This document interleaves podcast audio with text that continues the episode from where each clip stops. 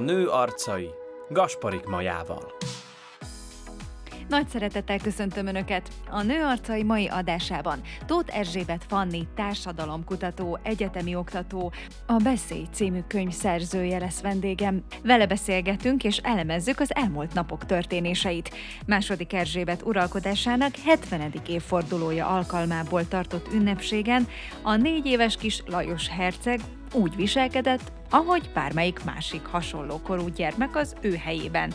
Azonban fotók, videók lepték el a netet azzal kapcsolatban, hogyan reagált mindenre, például Katalin Hercegné, a kisfiú anyukája, és mi mindent csinált a kis Lajos Herceg. És ennél a pontnál sokan magukra ismerhettek, ismerhetünk, mert én sem maradok ki a körből. Tőlük volt hangos a sajtó, és mi sem maradunk most csendben. Lehet nem is gondolnánk, mennyi közös lehet bennünk. Fókuszban az anya-szülő-gyerek kapcsolat a királyi családon keresztül bemutatva. Kezdődik a Nő arcai. Tehát az angol királyi család, ha megjelenik, akkor az biztos, hogy minden szem és figyelem rájuk irányul. Az persze lehet, hogy nem mindig úgy, ahogy azt ők gondolnák, vagy éppen ahogy szeretnék.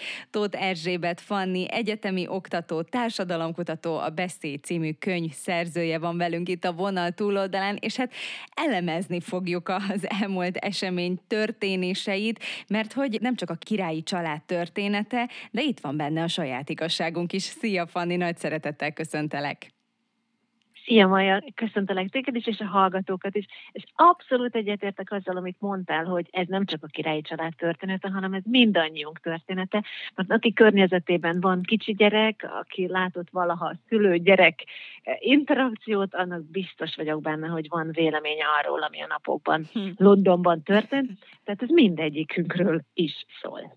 Igen, tehát jöhet a kérdés, tehát hogy hogy is kapcsolódik ez a Nő arcai műsorba, ugye? Tehát, hogy, hogy mi köze van ennek az egésznek, de hogy én azt éreztem, hogy rendkívül sok köze van, hiszen egyébként most a fókuszban bármennyire is szeretnénk mást belelátni ebbe az eseménybe, amit már is elmondunk, hogy pontosan micsoda, mégiscsak egy anya és egy fia közötti kis helyes vívódást látunk egy, egy esemény, ami lehet, hogy gyerek szempontjából unalmas volt, de hogy igen, ezzel nagyon sok anyuka találkozik, nagyon sok szülő találkozik, és hát megpróbáljuk most ebből a szemszögből ö, megközelíteni a történéseket, de, de mondjuk el, hogy mi történt pontosan Londonban, ami tulajdonképpen bejárta az egész világot. Az Egyesült Királyság egy hatalmas jubileumi évet ünnepel most, hiszen a királynőjük, második Erzsébetről van szó, nagyon régen a trónon ül, nagyon régen egy birodalom fejének mondhatja magát, és ezért most Londonban és az egész Egyesült Királyságban és azokban az országokban, ahol nekik képviseletük van, ünnepség sorozatok láttak, ünnepség sorozatokat szerveztek. És ebben a, a kontextusban a királyi családra rengeteg szem rálátott, nagyon-nagyon sokan nézték, várták, hogy fogják ezt, ezt a hatalmas évfordulót megünnepelni.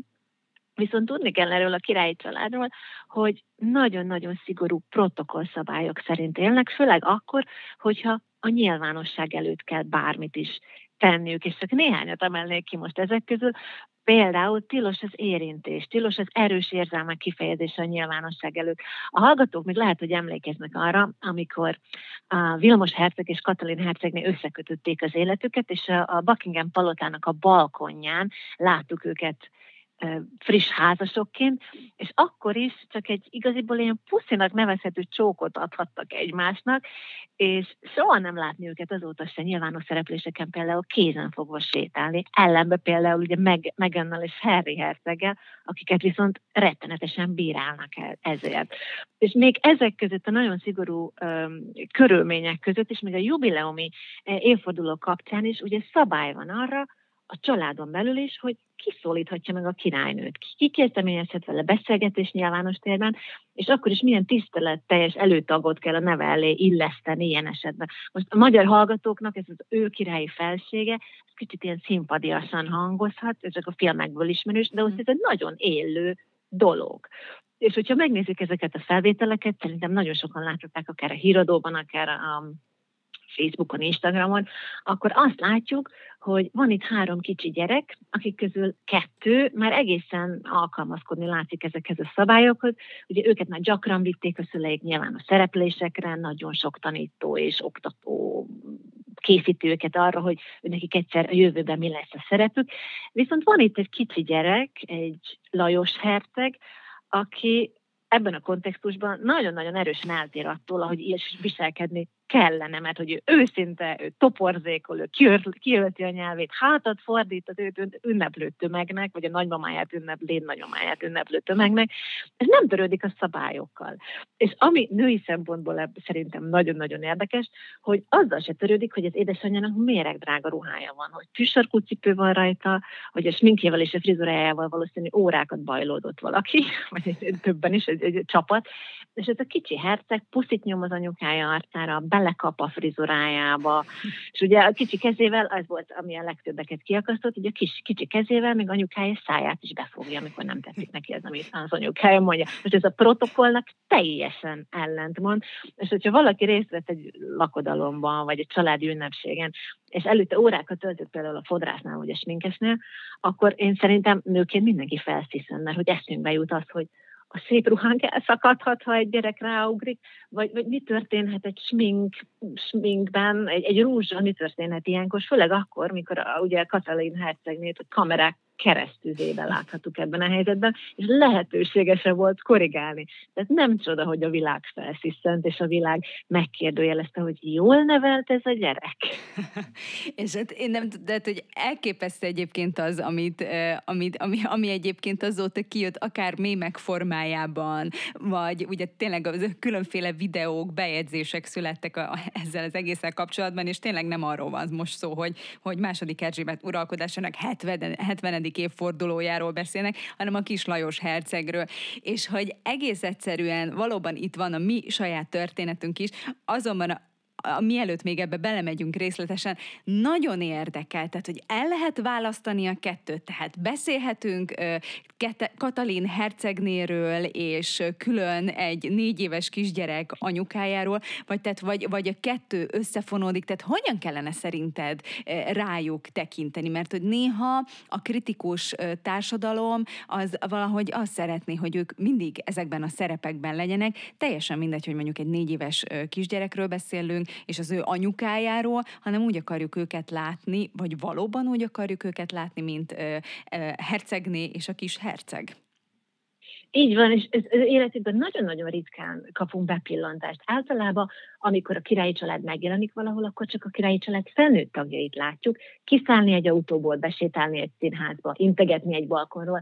Azt viszont nagyon-nagyon ritkán kötik a, a, a, a, a nagy közönség orrára, hogy hogy ők hogyan nevelik a gyerekeiket, hogy ővelük mi történik egy vacsorázás közben, hogy ők tényleg a legprivátabb dolgaikat, ami egy délutáni közös tévénézés, vagy egy szombat délutáni lazulás, ez hogyan történik náluk. És amikor ilyen alkalmak adódnak, akkor valahogy nem tudjuk, és nem csak mi nem tudjuk, nem közszereplőként, de például a bé bé cé tudósítói, vagy a legnagyobb tévécsatornák sem tudták azt a, azt a két szerepet elkülöníteni egymástól, ami egy hercegné viselkedéséhez kapcsolódik, és az, ami egy háromgyerekes anyukának egy ilyen tényleg kamerák keresztüzébe történő viselkedésével kapcsolatos, és ide-oda billegett a, a, a, a véleménye a, a narrátoroknak is, a, a tudósítóknak, akik ott voltak Londonban, vagy akik a stúdiókból figyelték az egész eseménysorozatot, hogy most akkor mi a protokoll, és mi a jó, és mi a helyes, és mi a megfelelő ezekben a, a közegekben, és ezekben a helyzetekben. Pontosan, és egyébként viszont nagyon jól reagáltak rá egy Twitter bejegyzésben. Az, hogy aztán otthon a négy fal között, a falak között mi történt, az másik kérdés, de hogy a Twitteren egyébként egy bejegyzésben reagáltak a grimaszokra és a helyteleníthető magatartásra, tehát ezt én is így olvastam, én ezt nem feltétlenül mondanám helytelen megjeleníthetőnek, de, de a lényeg az, hogy a fekete-fehér képen Vilmos Herceg sétál egyébként a legkisebb gyermeke mellett kézenfogva, és tehát, hogy látszólag egyébként az jött le, hogy nem mérgesek az ártatlan viccelődésért, hiszen a leírásban ugye elmondták azt, hogy fantasztikusan érezték magukat, különösen Lajos Herceg. Na már most a család egyik tagja, aki egészen pontosan a kis Lajos és Katalin között ült, Mike Tindallről beszélek, az egykori sportoló, aki Erzsébet királynő unokájának a férje, tehát hogy ő nem tudom, hogy ez mennyire igaz, vagy pletyka, és már is erről beszélgettünk, de hogy állítólag ő reagált, és ő a túl sok cukrot okozta, tehát hogy, és, hogy túl sok cukrot okolta azért, hogy, hogy az okozta igazából azt, hogy, hogy a kis herceg ilyen virkoncsan viselkedett. Ugyanis az ünnepségek alkalmával, tehát Vilmos és Katalin engedékenyebbek voltak, és hogy több édességet evett, mint máskor. Na most ez nagy kérdés, tehát édesség ide vagy oda, tehát valóban, valóban nyilván persze tudjuk ma már ö, az édesség káros hatását, de hogy, hogy valóban, valóban egy édesség tehet arról, hogy, hogy mondjuk tényleg egy kis négy éves úgy viselkedik, ahogy bármelyik másik négy éves.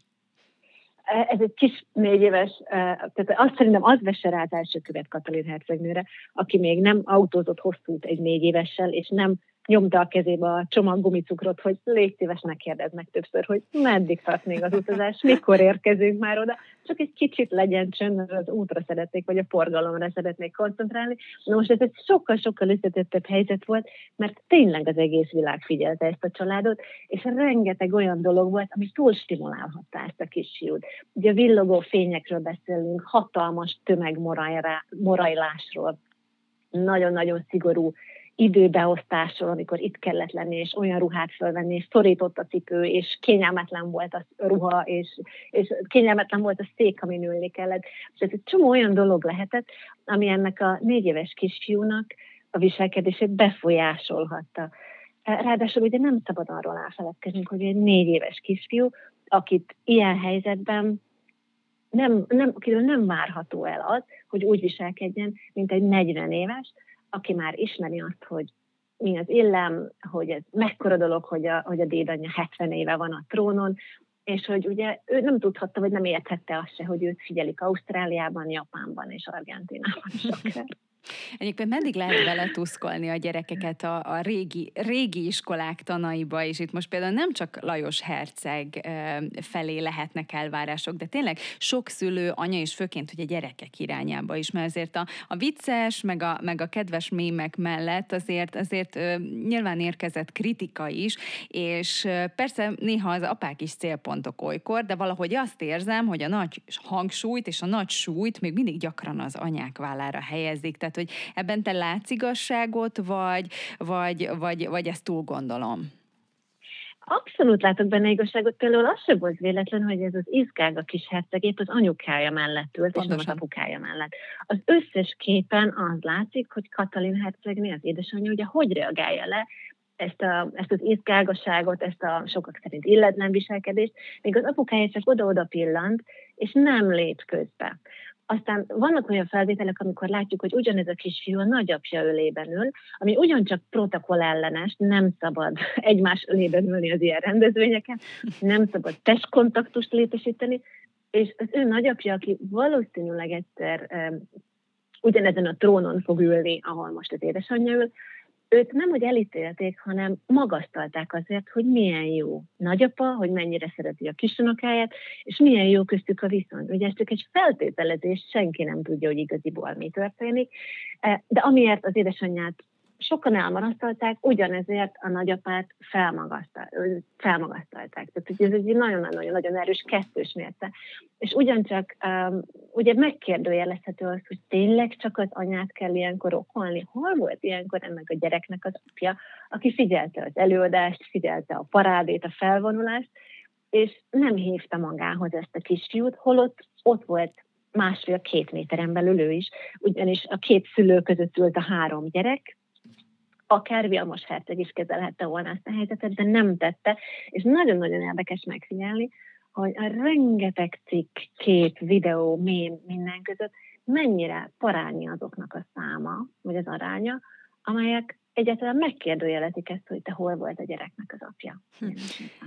Pontosan, tehát nagyon sokat kellett böngésznem a netet ahhoz, hogy rátaláljak olyan fotóra, illetve olyan, olyan bejegyzésre, vagy egy, legalább egy gondolat erejéig megjegyezzék azt, hogy igen, tehát én is azt hittem egyébként, hogy egyáltalán nem, de hogy egy nagyon kis időt egyébként az apukája ölében is el- eltöltött a, kis, a kislós, de hogy valóban, tehát hogy, hogy egyáltalán szinte úgy érezzük, mint hogyha, mint hogyha az apukát az be sem emelték volna. Még egy cikkre szerintem nagyon fontos lenne reagálni, ez pedig a vé em en által ö, kihozott reakció az eseményre, amiből én kicsit azt éreztem, hogy, hogy minthogyha nem is elítélően, de azért, azért kis elnye-benye jár a mindenkinek, aki, aki ezen nevet, kacag, mert, mert tényleg úgy viselkedett ez a kis négy éves, ahogy, ahogy viselkednie kell minden négy évesnek, és valószínű más is így viselkedik.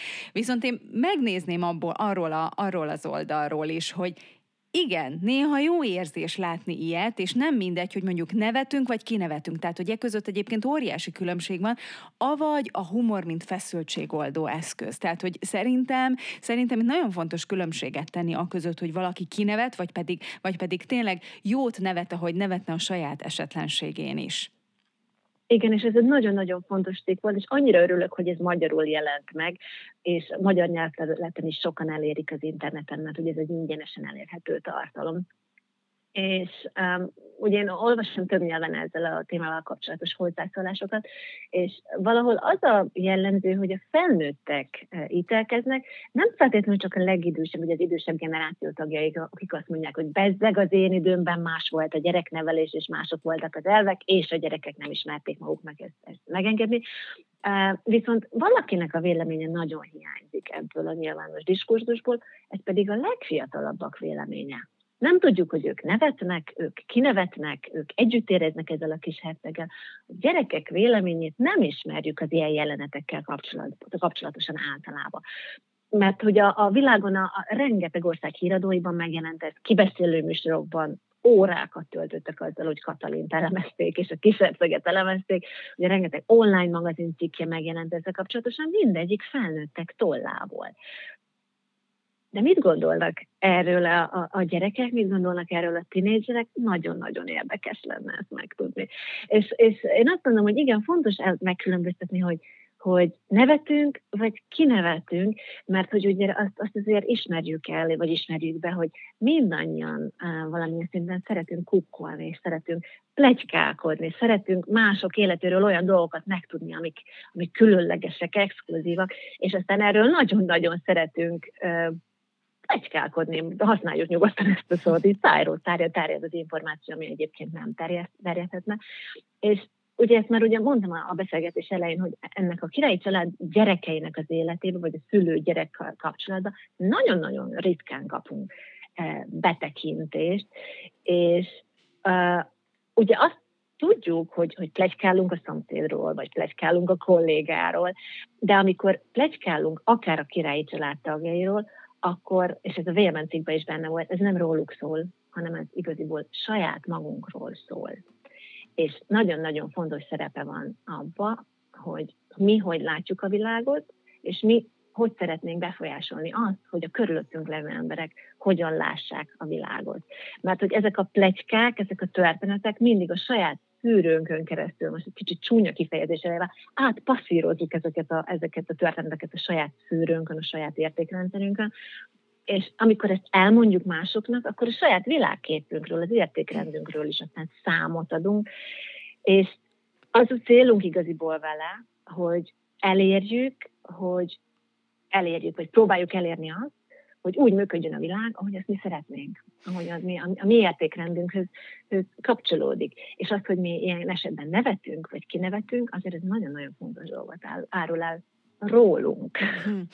És közül pedig az jutott eszembe, hogy te például nekem kisgyerekes anyukaként ez egy olyan felüdülés volt, én, én olyan jó ízűt, és tudod, ez amikor, amikor, így, amikor így felszabadulsz, hogy te jó ég, ez nem csak nálunk van így, és ez a felismerés, mert hogy tény is való, hogy az online térbe zsugorodva elizolálódtunk, nincsenek gyerekes közösségek annyira aktívan, mint mondjuk lehet, hogy régebben, vagy, so, vagy lehet, hogy sose voltak, de hogy, de hogy nem igazán találkozunk, vagy ritkán találkozunk olyan esetekkel, amikor látjuk azt, hogy jé, a másik gyereke is úgy viselkedik, mint az enyém, és ez természetes. És hogy tehát valahol jön ez a, jön ez a felszabadító érzés, hogy hát, hogyha a királyi család gyerekei is tudnak így viselkedni, akkor nálunk is a legnagyobb rendben van minden. De hogy miért nem kaphatjuk meg a visszacsatolást, amire ezek szerint szükségünk van, mert szükségünk van rá, de hogy ezt miért nem kaphatjuk meg vajon a mikro és a makro környezetünktől? Miért, miért, a, miért jöjjön ez? Miért a felszabadító érzés, az mondjuk így a neten keresztül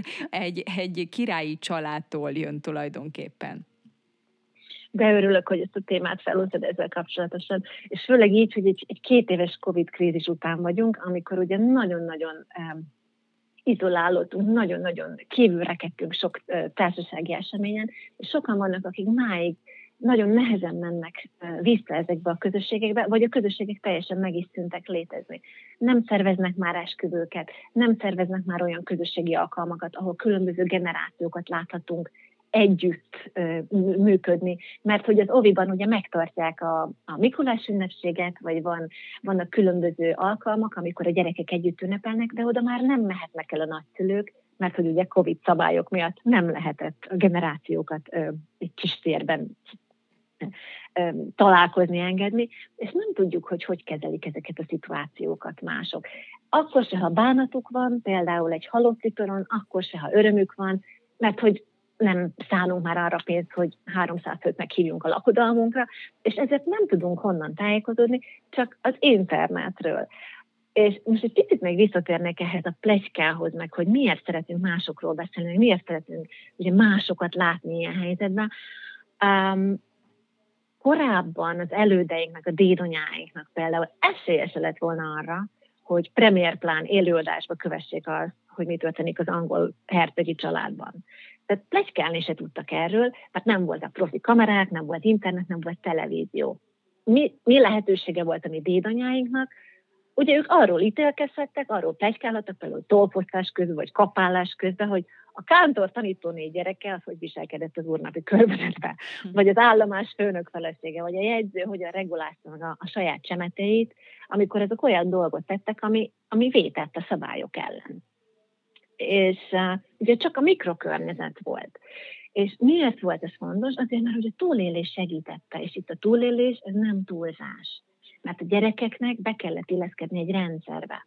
Hogyha tűzvész volt a faluba, akkor mindenkinek reagálni kellett. Ha aratás volt, mindenkit befogtak. Az egész kicsi gyerek is ment markot szedni. Vagy dolga volt ott a szülei között. Ha nagybeteg volt a családban, akkor is tudni kellett viselkedni ebben a környezetben. És a kicsiknek és a nagyoknak is más, de nagyon fontos feladata volt. És ez alól nem lehetett, nem szabadott kivonni magát senkinek, mert az egész közösség, akár egy falu közösség, rövid, de hosszú távú jövője is a tét volt. Gondoljunk tényleg itt a gabonára, vagy a bármi más ilyen jellegű dologra, ami közösségi munkával jár. És ezért vonatkoztak nagyon-nagyon szigorú szabályok mindenkire, és azt a szülőt, aki ezeknek a nevelési elveknek ellenment, aki nem alkalmazkodott ehhez, azt a falu a szájára vette, és akár ki is közösítette. És nagyon-nagyon könnyen pecsét került, nem csak a szülő, hanem a gyerek homlokára, és azt mondták, hogy na, ez egy csaló gyerek, ez egy áruló, ez egy megbízhatatlan, és egy ilyen pecsétet kapni, ez nagyon nem volt kifizetődő dolog, úgyhogy mindenki, a kicsi is, meg a nagy is, erősen, görcsösen ragaszkodott a szabályokhoz. És nem volt ritka az, hogy gyerekkorba eldőlt, hogy ki a jó nevelt kislány, és kit érdemes a saját családunkba beházasítani. Mert hogy akkor két család között nagyon akár hosszú távú gazdasági kötelékek is kialakulhattak. Tehát nem volt olyan gyerek, gyermeki szeszély, ami ezt kockára tehette. Nem engedték azt, hogy egy érzelmi kitörés, mint például itt egy, egy Lajos Hercegnek az unatkozása, vagy a túlstimulálódása, teljesen mindegy, hogy az édességtől, vagy a nagyon hangos repülőzajtól, ami ugye ott húzott el a feje fölött, és befogta a kis fülét, összeszorította a szemét, és, és üvöltött, mert nem bírta ezt elviselni. És, és nem lehetett az, hogy egy, egy ilyet egy gyerek kifejezzen, mert akkor a falu közösség azt mondta, hogy na hát ez egy, ez egy no-go, angolul így mondanám most, tehát ez egy elfogadhatatlan viselkedés, és ilyen nem jöhet a mi családunkba. És ne felejtsük el azt, hogy ezekben a kisfalu közösségekben ugye sok gyerekes családok voltak, több generáció élt egy háztartásban, egy udvarban, és nagyon-nagyon szövetséges, szövevényes kapcsolati hálók alakultak ki. Nem csak a falvakban, hanem a kisvárosokban is. Tehát evolúciós szempontból nagyon-nagyon fontos szerepe volt annak, hogy kire mondták azt, hogy jól nevelt, milyen viselkedési minta maradt fent, és mit, mit uh, istenítettek és toltak előtérbe, hogy így kell viselkedni egy gyereknek, a szülőnek így kell megrug, megregulázni egy, egy gyereket. És éppen ezért volt az, hogy nagyon-nagyon erősen megfigyelték egymást, mások életében belebeszéltek, akár kipletykálták a másikat, kibeszélték a másikat, mert hosszú távon ezt szolgálta a közösség életét. És ha most ezt visszaforgatjuk a napjainkban, ez ugyanúgy megvan. Csak most már nem a szomszédról, vagy a sógorról beszélünk, hanem mert hogy lehet, hogy nincs alkalmunk vele találkozni, mert kiköltözött Írországba, vagy éppen vendégmunkás Németországba, hanem arról beszélünk, amit az internet elénk tol. És jelen esetben ez egy kis Lajos Hercegnek a viselkedése. De ugye egyébként pedig egyre többször vagyunk olyannak szemtanúi, sőt, elszenvedői, résztvevői, hogy például egy gyerek oda csap az anyukájának. Tehát én is voltam már nem egyszer ilyen helyzetben, uh-huh. és itt azért egy nagyon, szerintem egy cukibb formáját látjuk, hogy most így használhatom ezt a kifejezést, tehát csupán befogta Katalin száját Lajos. De hogy szerintem, szerintem, hogy ez nagyon helyes volt. Az, hogy ők ezt hogy élték meg ott akkor abban a helyzetben, miközben tudta, hogy lehet, hogy tényleg több millióan nézik őt, az már más kérdés. De tényleg, tehát hol van itt a, a mi igazságunk, mert hogy az idősebb generációk felől, tehát elképesztő nagy bírálat érkezik, jönnek a generációs különbségek, tényleg jön a pálcatörés, a, a, a modern anyukák feje fölött, a modern szülők feje fölött, és tulajdonképpen a, a régi korok gyerekképét akarjuk, vagy akarják láttatni a mai gyerekek képe helyett. Tehát, hogy ez valahol én azt érzem, hogy szinte lehetetlen. Igen, ez az ókortól már tudjuk, hogy az idősebb generáció tagjai mindig is kritizálták a fiatal generáció tagjait, és mindig is mondták, hogy nem lesz így jó, nem jó irányba halad a világ, mert ezek a mai gyerekek, ezek a mai fiatalok. És éppen ebben a helyzetben is, amikor egy négy éves Lajos Herceg befogja az anyukája száját, akkor a különböző generációk válasza teljesen más volt ebben a helyzetben. Manapság, lehet, hogy a hallgatók is hallottak már róla, egyre nagyobb teret kap az erőszakmentes kommunikáció és a kötődő nevelés. És hogyha most a, ennek a két irányzatnak a, a szószólóit e, hallgatnánk meg, hogy hogyan kell anyaként ilyen helyzetbe viselkedni, vagy, vagy Katalin Hercegné jól reagált egy ilyen helyzetbe, akkor ők azt mondanák, hogy ugye figyelembe kell vennünk annak a gyereknek az életkorát, meg annak a helyzetnek a sajátosságait, amiben ez a, hely, ez, ez, ez a szituáció megtörtént, és ugyancsak azokat az igényeket, a gyereknek az igényeit, amelyek az adott helyzetben nem tudtak teljesülni. Tehát itt most a konkrét helyzet az volt, hogy láttunk egy négy éves gyereket, aki egyszerűen túlstimulált ez a rengeteg dologot körülött, a tömeg, a fények, a kamerák, és elvárták azt tőle, hogy valószínű számára nem éppen kényelmes ruhába, egy kényelmetlen testhelyzetben hosszú időt töltsön.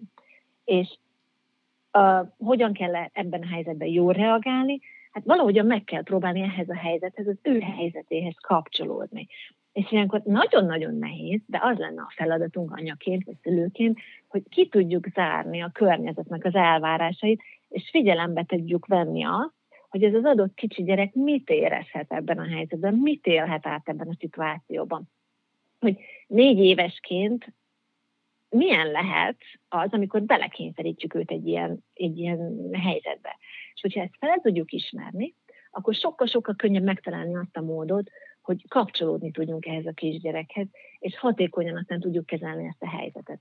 Mit lehet ilyenkor csinálni? Például a fülébe tudjuk súgni azt, hogy tudjuk, hogy ez a szék ez rettenetesen kényelmetlen, a mi hátunk is már nagyon fáj tőle, de már csak egyetlen egy bácsi énekét kell meghallgatni, és utána már lehet is szaladni a kertbe. Vagy utána el lehet bújni, be lehet bújni az asztal alá, és ott akár ki lehet ölteni a nyelvünket. Én is akkor lehet, hogy ki fogom ölteni a nyelvemet, vagy grimaszolni fogok, meg lehet neki ígérni olyan dolgot, amit tudom, hogy jó kedvre derít, és kizökkent élt ebben a, ebből a helyzetből. Tehát mit csinálunk ilyenkor?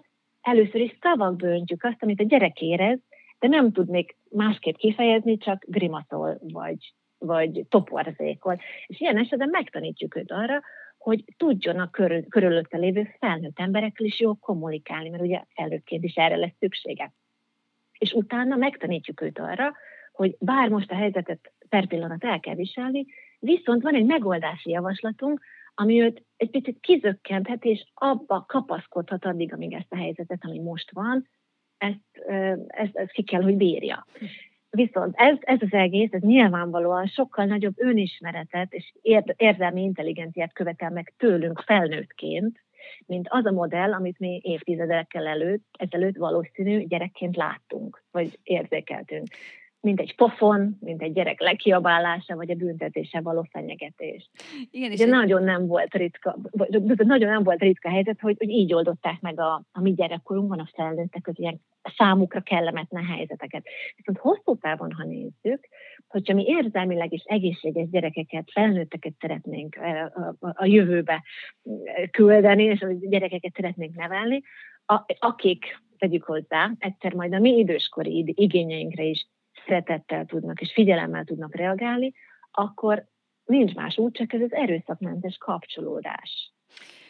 De nyilván vannak azért olyan, olyan szituációk, olyan helyzetek, amikor, amikor tényleg bármit mondhatunk, bármivel érvelhetünk, és az, az, az épp ész érnek szinte nincs is, nincs is füle, ami, ami meghallaná, de hogy, de hogy tényleg a szülő, az anya, mondjuk hogyan ventilálja ki magát, és hogyan, vagy mikor van helye, létjogosultsága annak, hogy kiadja ezt az elképesztő nagy feszültséget, mert valóban ö, megfelelni valamelyest, tehát tényleg itt van a mi tükrünk is, tehát hogy, hogy Katalin Hercegné szerintem most nagyon sok anyukát képviselt ezen az eseményen, és tényleg legyen szó egy családi rendezvényről, vagy akár egy étterembe próbálunk elmenni a gyerekekkel, és ez a folyamatos csitítgatás, a gyerek igényeire való figyelés, összpontosítás, nyugtatás, az nyilván ott van a másik része, hogy ez elképesztő nagy feszültség egy anyában, egy szülőben, és te hol, hol és hogyan adja ki a feszültséget?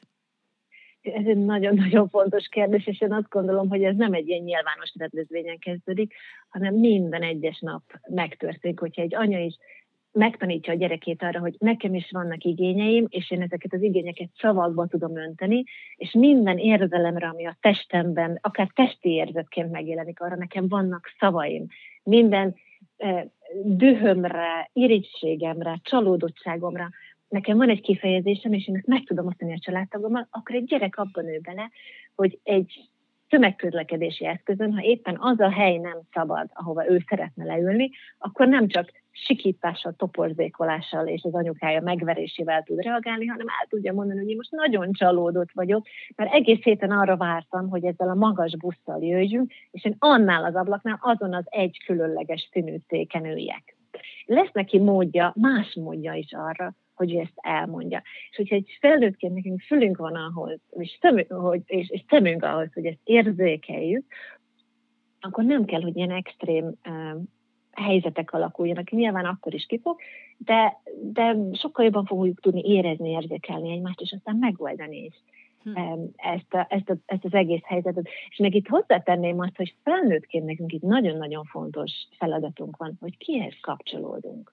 Vagy merünk ki annak a kicsi emberkének az igényeihez kapcsolódni, vagy próbálunk mi saját magunk is megfelelni, és egy közösséghez tartozni.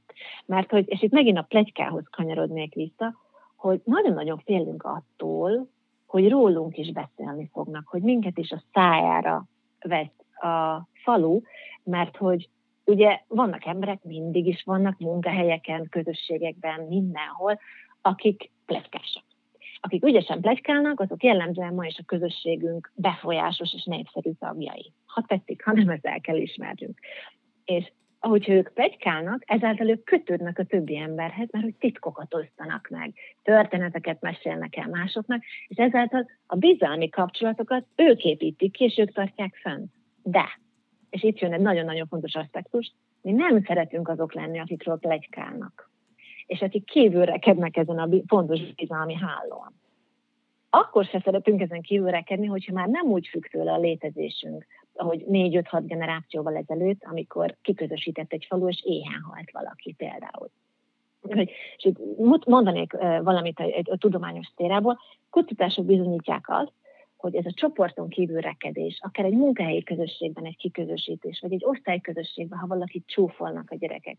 Ez a kiközösítés érzés, ez akkor is, hogyha pletykálnak rólunk, beszélnek rólunk, nagyon-nagyon hasonló reakciókat indít el az agyunkban, mint akkor, amikor valamilyen nagyon erős fizikai inger ér minket. Ez fájdalmat, szó szerint fájdalmat fogunk érezni. És éppen ezért nem meglepő, hogyha szülőként egy ilyen helyzetben, ahogy egy, egy négy éves rukkapál és, és grimaszol, akkor inkább a felnőttek elvárásaihoz próbálunk csatlakozni, a közösségünknek a norma rendszeréhez igazodunk, mintsem, hogy ez az erős érzelmeket kifejező kisgyerekünket szeretetteljesen áttöleljük. És akaratlanul is olyan minták fognak bennünk bekapcsolni az ilyen stressz helyzetekben, mert hogy ez egy nagyon-nagyon erős stressz helyzet, olyan minták fognak bennünk bekapcsolni, amiket gyerekként tapasztaltunk. Hm. És akkor is, hogyha gyerekként ezerszer megígértük magunknak, hogy ha egyszer felnövünk, akkor mi másképp fogjuk csinálni, azt fogjuk észrevenni, hogy ugyanazok a szavak fogják elhagyni a szánkat, mint amiket gyerekként annyira utáltunk.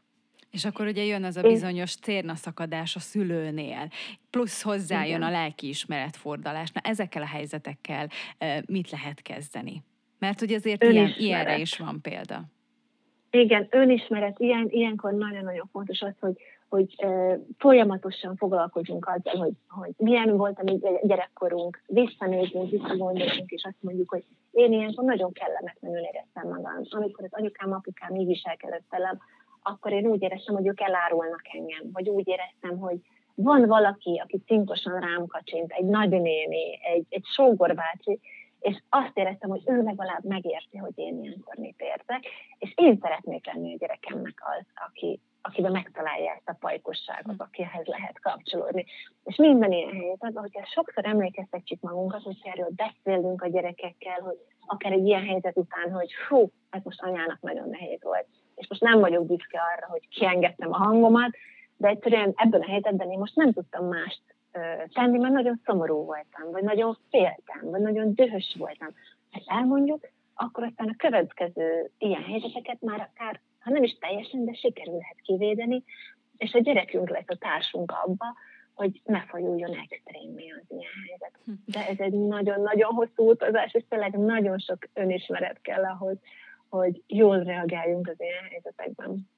Az egyébként a tök érdekes ebben az egészben, hogy, hogy ez, ugye, egy dolog, hogy ez egy mennyire kiszolgáltatott helyzet, akár gyerek, szülő, anya, tehát hogy ez egy elképesztő kellemetlen helyzet tud lenni, de hogy tényleg azért kellemetlen, mert, mert itt bejön az, hogy most akkor kinek is akarunk közben megfelelni egy ilyen szituációban, amikor éppen elég lenne oldani azt, ami, ami mondjuk tényleg ott négy szem között történik, és attól függetlenül, hogy mondjuk akár sokszor ez egy világ, egy komplet játszótér, vagy egy, vagy egy bevásárlóközpont, vagy ki mindenki lát benne, de hogy, hogy az az érdekes, hogy amellett, hogy ez egy olyan dolog, ami, ami mindenkivel megtörténik, mégsem beszélünk róla, vagy mégsem úgy beszélünk róla, és mégsem kezeljük ezt teljesen természetesként. Nyilván most már jelennek meg különféle tanulmányok, cikkek, bejegyzések, szülői tapasztalatokat olvashatunk ezzel kapcsolatban, az interneten akár, de hogy maga a köztudatba ez még egyáltalán nem épült be.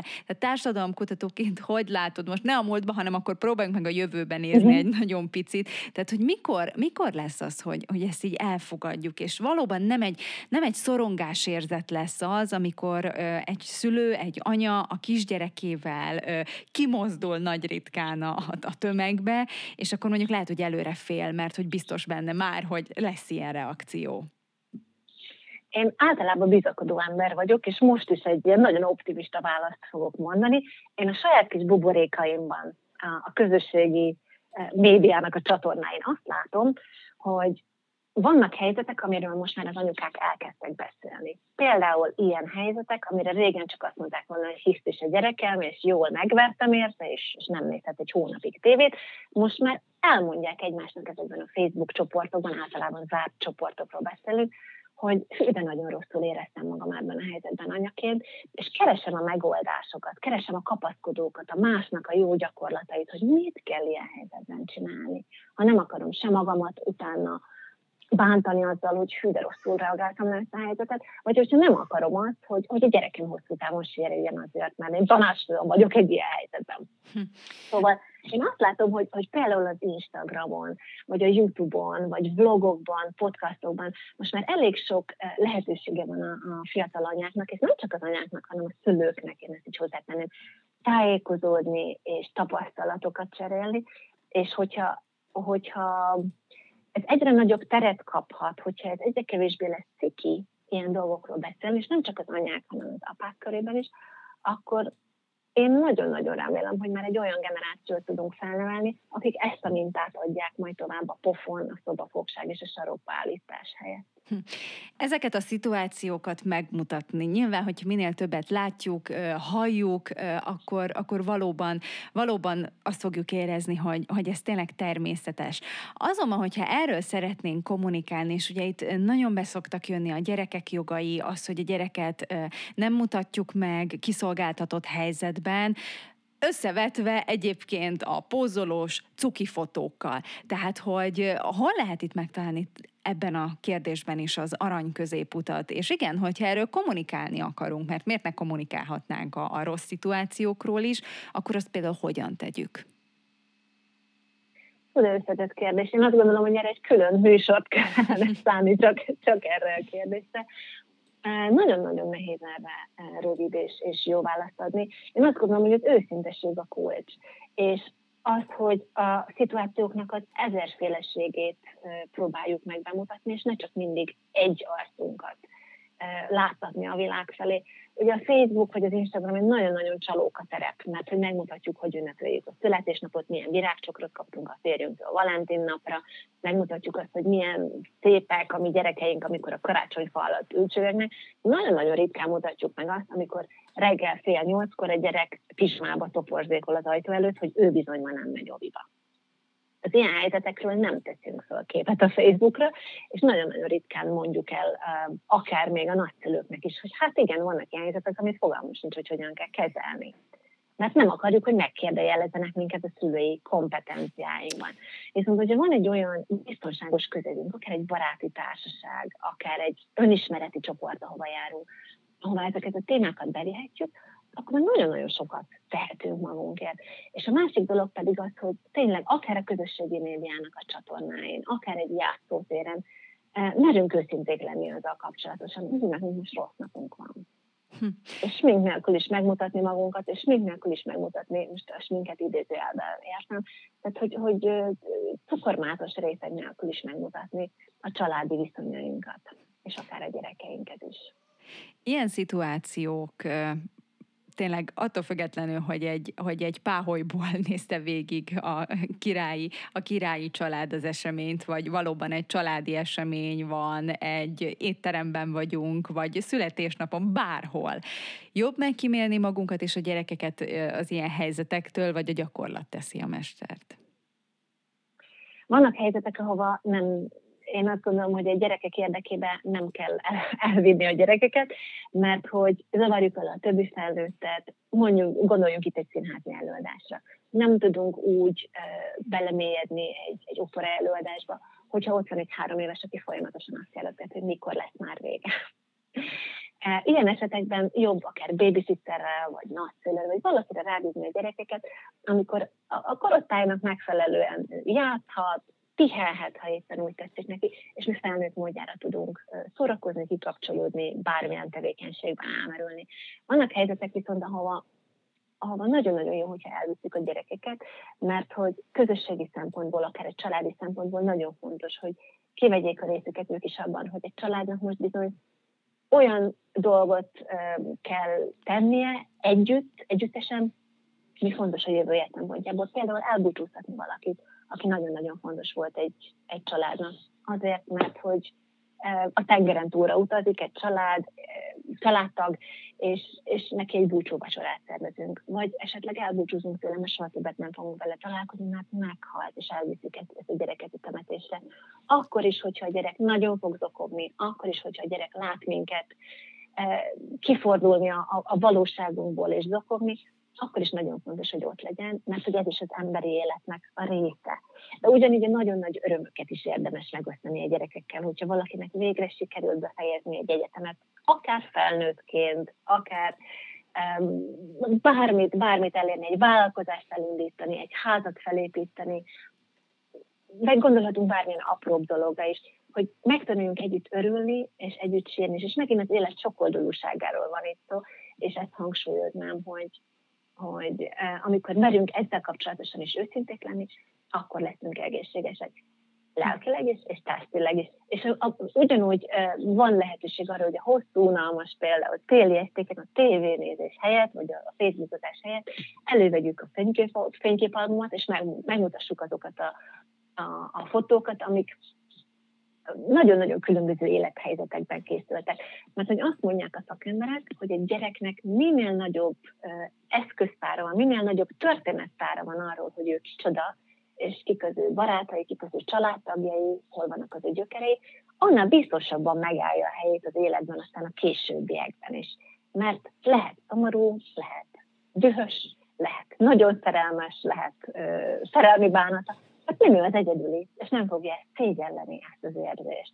Tehát bátran legyünk őszintén bármivel kapcsolatban, és én azt mondom, a gyerekek körében is. Hm, és hát valóban protokoll ide vagy oda, szerintem Katalin Hercegné fantasztikusan uh, reagálta le ezt az egész, uh, ezt az egész szituációt, és, uh, és hát szerintem elképesztő nagy uh, tanulság van benne, és akkor visszakanyarodok így a végén az elejéhez, és így nagyon röviden így össze szegezve. Tehát hol van, hol van a mi igazságunk, hol van a mi anyai, szülői igazságunk ebben a történetben, és mi számunkra ebben a szituációban a legnagyobb tanulság, amikor szemtanúi lehetünk annak, ahogy, ahogy egy igenis nagyon fontos, befolyásos közéleti személyiség, a királyi család tagjai, emberek. És nem feltétlenül a hercegnét és a kis herceget láttuk, hanem anyát és fiát. Ha valaki most még nem látta esetleg ezeket a felvételeket, és most kinyitja a YouTube-ot, vagy megnézi a, a különböző közösségi médiacsatornákat, és, és be, látja például ezt a szájbefogós jelenetet, vagy a toporzékolós jelenetet, akkor én azt gondolom, hogy érdemes a tükörbe nézni. Nem feltétlenül Katalin Hercegné és a, a kis herceg arcát megnézni, hanem a sajátunkét, hogy mi hogy reagálunk, és elképzelni azt, hogy mi hogy reagálnánk egy ilyen helyzetben, mert hogy nagyon-nagyon sok mindent fogunk megtudni saját magunkról, saját mintáinkról, hogy minket ilyen helyzetben milyen elvárásokkal szembesítettek, és feltételezhetően mi hogy viselkednénk a saját gyerekeinkkel, vagy egy, akár egy gyerekcsoporttal, hogyha pedagógusok vagyunk, vagy elképzelhetők vagyunk egy ilyen helyzetben. Tehát nagyon sok mindent meg fogunk tudni saját magunkról is egy ilyen szituációban, akár csak belegondolva is. Hát valóban a Buckingham Palota egyik páholyában, az erkélyen, vagy a közértben, a játszótéren mindannyian szembesülünk ilyen szituációkkal, szülőként, anyaként, és hát gyerekként is, és ez a legfontosabb, hogy, hogy próbáljuk meg beleérezni magunkat a gyerek helyzetébe, még hogyha sokszor nem is olyan könnyű, és nem az a célna, de néha a drótkötél akar szakadni. Nagyon szépen köszönöm Tóth Erzsébet Fanni társadalomkutatónak, egyetemi oktatónak, a Beszéd című könyvszerzőjének, hogy a rendelkezésünkre állt ismét most már olyan sokatszor. Köszönöm, Fanni, hogy ismét egy jót beszélgethettem veled. Köszönöm én is a lehetőséget.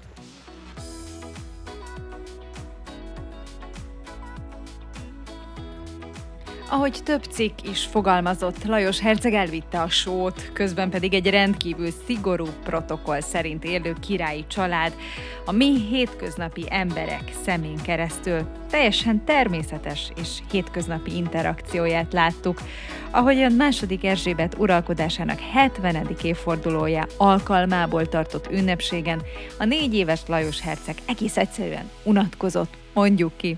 Abban, amit tett, igazából nem volt semmi különleges. Arról viszont nagyon fontos beszélni és beszélgetni, hogy anyaként hogyan reagáljunk az ilyen szituációkra, sőt, hogyan kellene, hogy a környezetünk befogadja és fogadja ezeket a szituációkat. Ennyi fért mára a Nő arcaiba. Köszönöm a figyelmüket. Vendégem Tóth Erzsébet Fanni, társadalomkutató, egyetemi oktató, a Beszéd című könyv szerzője volt. Számítok a figyelmükre legközelebb is, a viszonthallásra. A Nő arcai Gasparik Májával.